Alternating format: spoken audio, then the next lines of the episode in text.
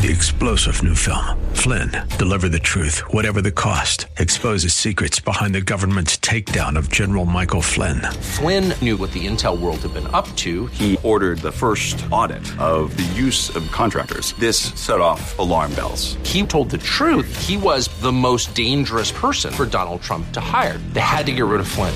Flynn, deliver the truth, whatever the cost. Available now. Watch it today. Go to salemnow.com. Salemnow.com. So today we're going to talk about functioning well in a world of futility. We're going to talk about functioning well as believers, as Christians, in a world that constantly challenges our faith, in a world that constantly challenges the truth, in a world that constantly challenges righteousness, in a world that constantly challenges us to walk away from what we know to be God's revelation of His truth, of His word to us. Dealing with the struggles in life we face that challenges our faith and spiritual growth and making us live dishonorable lives. You might ask, is that really possible? Is it possible for someone who believes in God, who trusts in God, who have trusted Jesus Christ as their Lord and Savior, to, to live in futility and not function that way? Sure, possible. I have met many people who profess to being a Christian but are functioning like pagans or even atheists. So it's possible. Remember to function as a Christian in a non Christian world, we need to build our faith. We need to find the trajectory towards spiritual growth without exercising our faith and without growing spiritually, we will not be able to function as believers. And you might be saying to yourself, well, you know, it's the new year, it's time to kick off uh, my, my walk with God again and all of that. And that's a good resolution. It's a good resolution to do that every year. But you know what? We need to have that sustained, sustained approach towards growing and strengthening our faith and growing in our walk with God, growing spiritually. It's important for every follower of Jesus Christ to know that the cross is a bridge from futility to functionality. How do we respond to the challenges to our faith in God? Many of us cannot function properly in our walk with the Lord because we, we get caught up in what's happening in the world. We, got, we get caught up with the things that are going on in our life.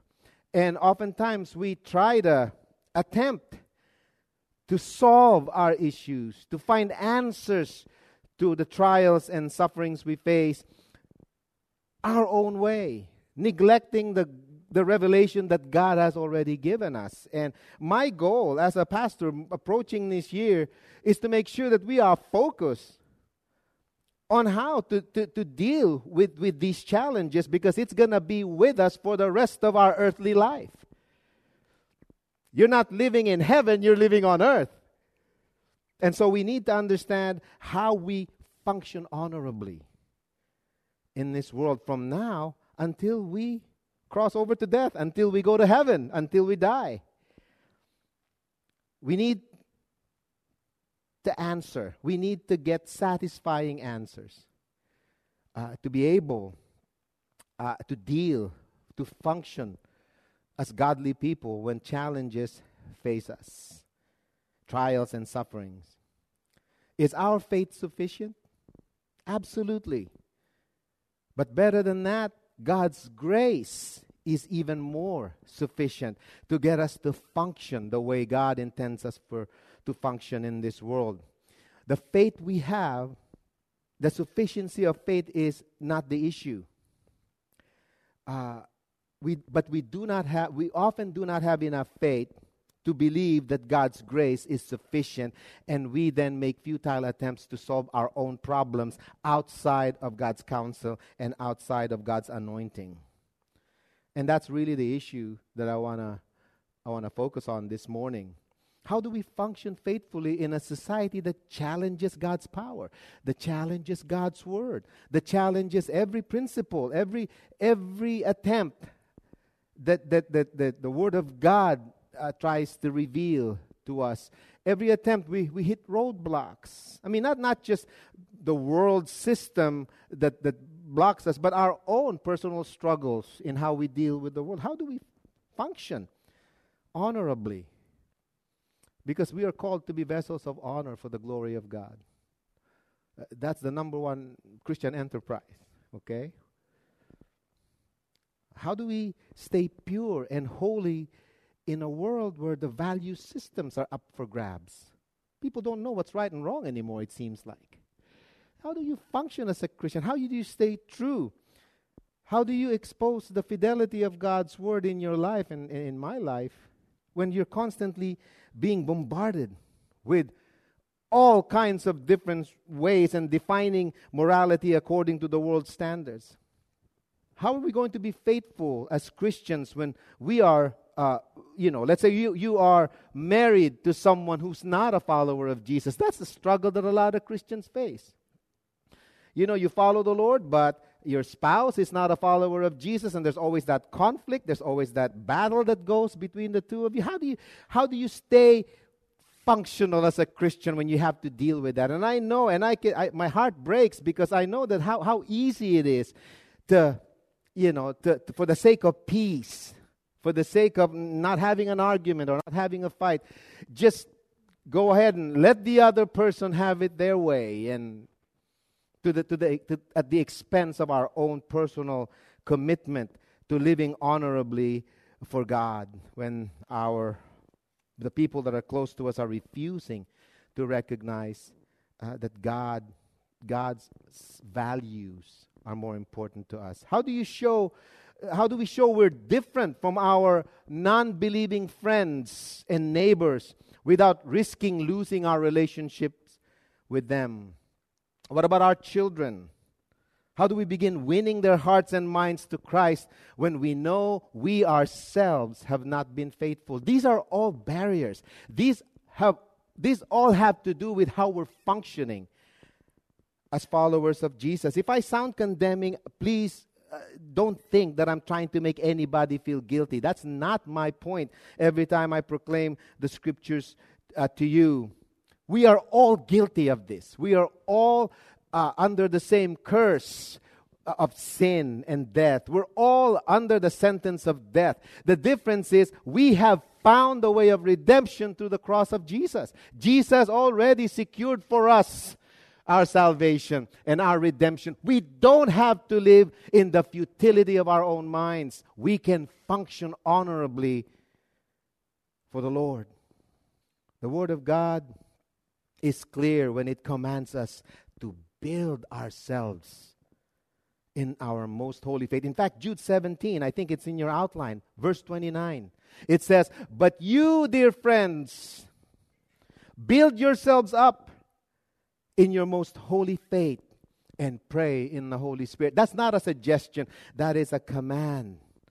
How do we do that in the face of severe challenges to our faith? We must learn first the futility of functioning outside of God's rule and power over our lives. If we want to function honorably, listen to me this morning. Forget everything I'll have to say. but the source of our power to live for God is God. And if we are to function honorably before His name, you cannot worship God, and I cannot worship God in my own terms and in our own terms. Okay? God sets the way he ought to be approached. God sets the way he ought to be worshiped. And we jump on that bandwagon. We cannot invent ways to honor God. God specifically declares how he should be worshiped. We're, we're, we're, we're caught into that, okay? We're, we're, we're captivated by that. We are imprisoned to that. We are servants. We are slaves. The word is doulos, slaves of Jesus. And by that, I just don't mean, you know, you trust Him, you believe in Him, you bow to Him. It means you follow, and I follow God's dictates as to how we should approach His throne of power. So, how do we face the severe challenges to our faith? Okay, I got a, I got eight points this morning, and some of you are nervous already. All right, Pastor, the game starts at 1 o'clock. We want to be out of here by 11.45 at the most, 12 if we're gracious. But I think this is important. And I wasn't here last Sunday, and the worship team took two, three minutes of my time. I make it up. I always do. But don't be scared. It's futile. All right. Couple of things. We need to understand that's futile. Okay, that's, that, that isn't going to work no matter how much we, we try. If we want to live honorable lives, we want to function honorably before God, there are four things. First, that we need to realize that's futile and s- stop saying that, oh, I can go on doing these things and still function before the Lord honorably. Okay, number one, it's futile to avoid challenges. It's futile. Once you become a Christian, even if you're not a Christian, challenges are inevitable. And people think, oh, as soon as I follow the Lord, you know, my challenges are going to go away. It doesn't go away. In fact, you and I can't avoid it, it intensifies in some ways. Okay, look at verse uh, 8 once again in our text. It says, Paul writes, We do not want you to be uninformed brothers and sisters, about the hardships we suffered in the province of Asia. We were under great pressure far beyond our ability to endure. What's that statement? That's a statement of reality that they were facing. And this, this was written by the great Saint Paul, writing to the great saints of the New Testament. We need to accept and accept, expect rather, and accept the inevitability of the challenges we face in life, in the areas of being tempted. We need to accept that there's always going to be that. And we always have to stand our ground and fight it.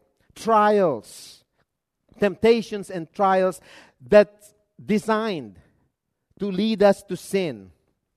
And the, the, the trials and temptations to, that leads us to suffering we never invite challenges. We never invite suffering.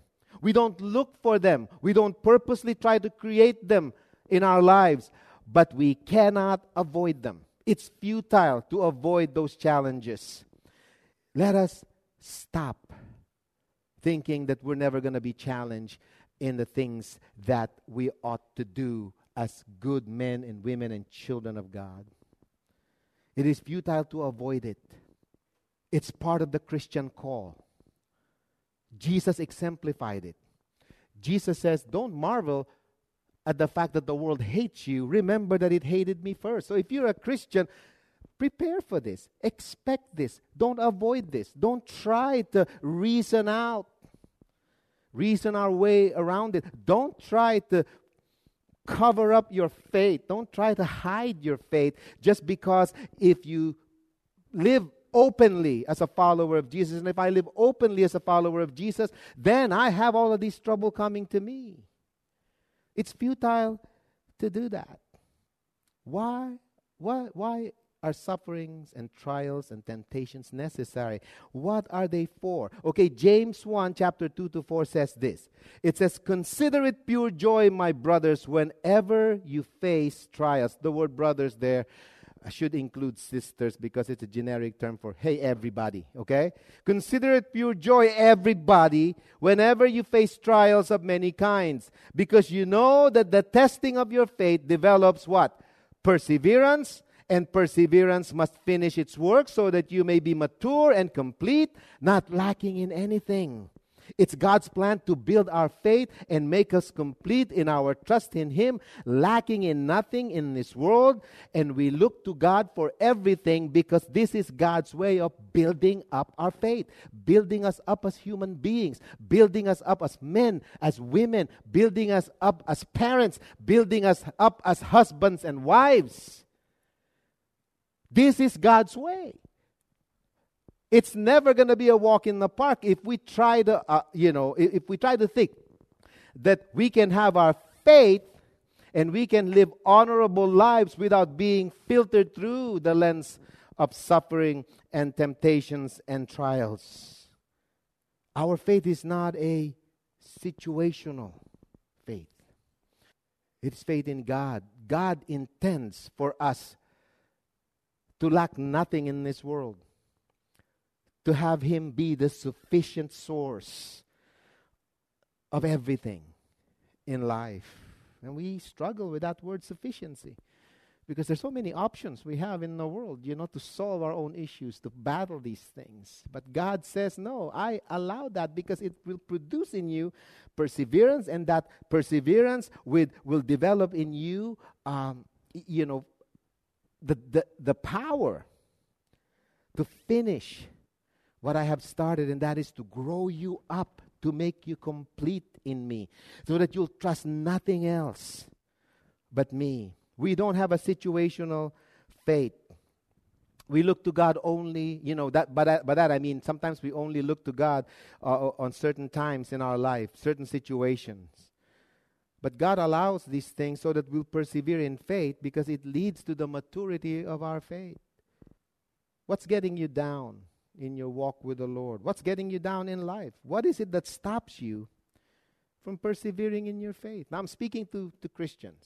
I, I realize that if you're not a follower of Jesus, you have no idea what I'm talking about. So, yes, I'm preaching to the choir. This is a church, okay? I don't expect people that come to church, uh, you know, not to know what the church is about. What's getting you down? What's the biggest issue that's challenging your faith right now? Here's a word for you and I this morning face it head on. Tell yourself, I'm not going to go avoid it. I'm going to confront it with the help of the Spirit of God. I'm going to overcome it. I'm going to win this battle. I'm not going to listen to any of the noise that comes around. I believe that, that God has empowered me to be able to be triumphant and victorious in this life. Whatever it is, I can give tons of examples that, that, that challenges our walk with God. And I can almost tell you that the answer that the scripture will give is the same thing. Trust in the Lord with all of your might and lean not in your own understanding. In all of your ways, acknowledge Him, and He will direct your path. And the path of light is the path of life. That's what Christians have believed for centuries, for thousands of years. We don't have a new faith. We have an ancient faith rooted in the garden all the way back to Revelation.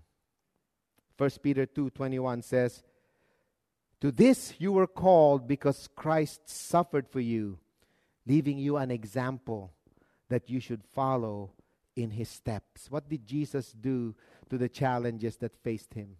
He faced it head on. And he trusted the Lord for everything. What else is futile? We know it's futile to avoid challenges, but secondly, it's futile to accept compromises. Okay? What is a compromise? I mean, compromising your faith, com- compromising, you know, what you held, what you hold to be true as God's word in your life. That's why I, I, advocate you knowing the word of God. The king, the great King David says, "Your words I have hidden in my heart, so I may not violate." Your law. I might not sin against you. That's a wise counsel for all of us, okay? What is a compromise? It's a half baked or negative respond, response to the commandments of God. That's what compromise is. It's when you try to work out a solution to satisfy two parties. That's a compromise. And Jesus, over and over and over again, don't go there. You cannot serve God and money. You cannot offer your worship to God and also worship Belial. Avoid compromises. Do not accept it. Here's a word in 2 Corinthians 6 14 to 18. It says this very clearly. It says, Do not be yoked together with unbelievers. For what do righteousness and wickedness have in common? Or what fellowship can light have with darkness? What harmony is there between Christ and Belial? What does a believer have in common with an unbeliever? What agreement is there between the temple of God and idols? For we are the temple of the living God. As God has said, I will live with them and work among them, and I will be their God, and they will be my people. It's very clear that God doesn't want any kind of competition when it comes to our walk with Him. It's a wise counsel. And it's something that we can't do alone. That's why God sent the Holy Spirit you know, last last Christmas, uh, you know, the biggest problem that people have about understanding Christmas, and let me just repeat this, is this aspect of of of the message of Christmas that says God is with us. Okay, and that's true. God is with us. Everybody has access to God. That access to God is Jesus. But very few understand that in order for there to be a transformation, in order to be, for there to be a regeneration, in order for there to be a change in the core of our being, God, we must, we must not stop at believing that God is with us. We also must recognize that God is in us by the power of His Spirit. The moment you come to faith in Jesus, you and I are indwelt by the Spirit of God. God lives no longer in temples built by human hands. The reason why this temple, Living Rock building, that's why it exists here because the people that come here have the Spirit of God in them. The church is not the building. You know this already. I mean, it's such a cliche now. The church is you and I because the Spirit of God dwells in us. Thirdly, it's futile to adjust convictions. It's futile to adjust convictions. Paul writes, these struggles, these challenges, these issues, these problems, these trials, whatever they were, this happened that we might not rely on ourselves, but on God who raises the dead. It speaks of what we know in our being, that God has placed these convictions in our hearts okay, that God has given us that power to stand in the midst of all of these things that are happening. How many times do you change positions on issues because you're persuaded by some fine sounding argument against what you held to be true of God's word? I could cite many examples. Okay?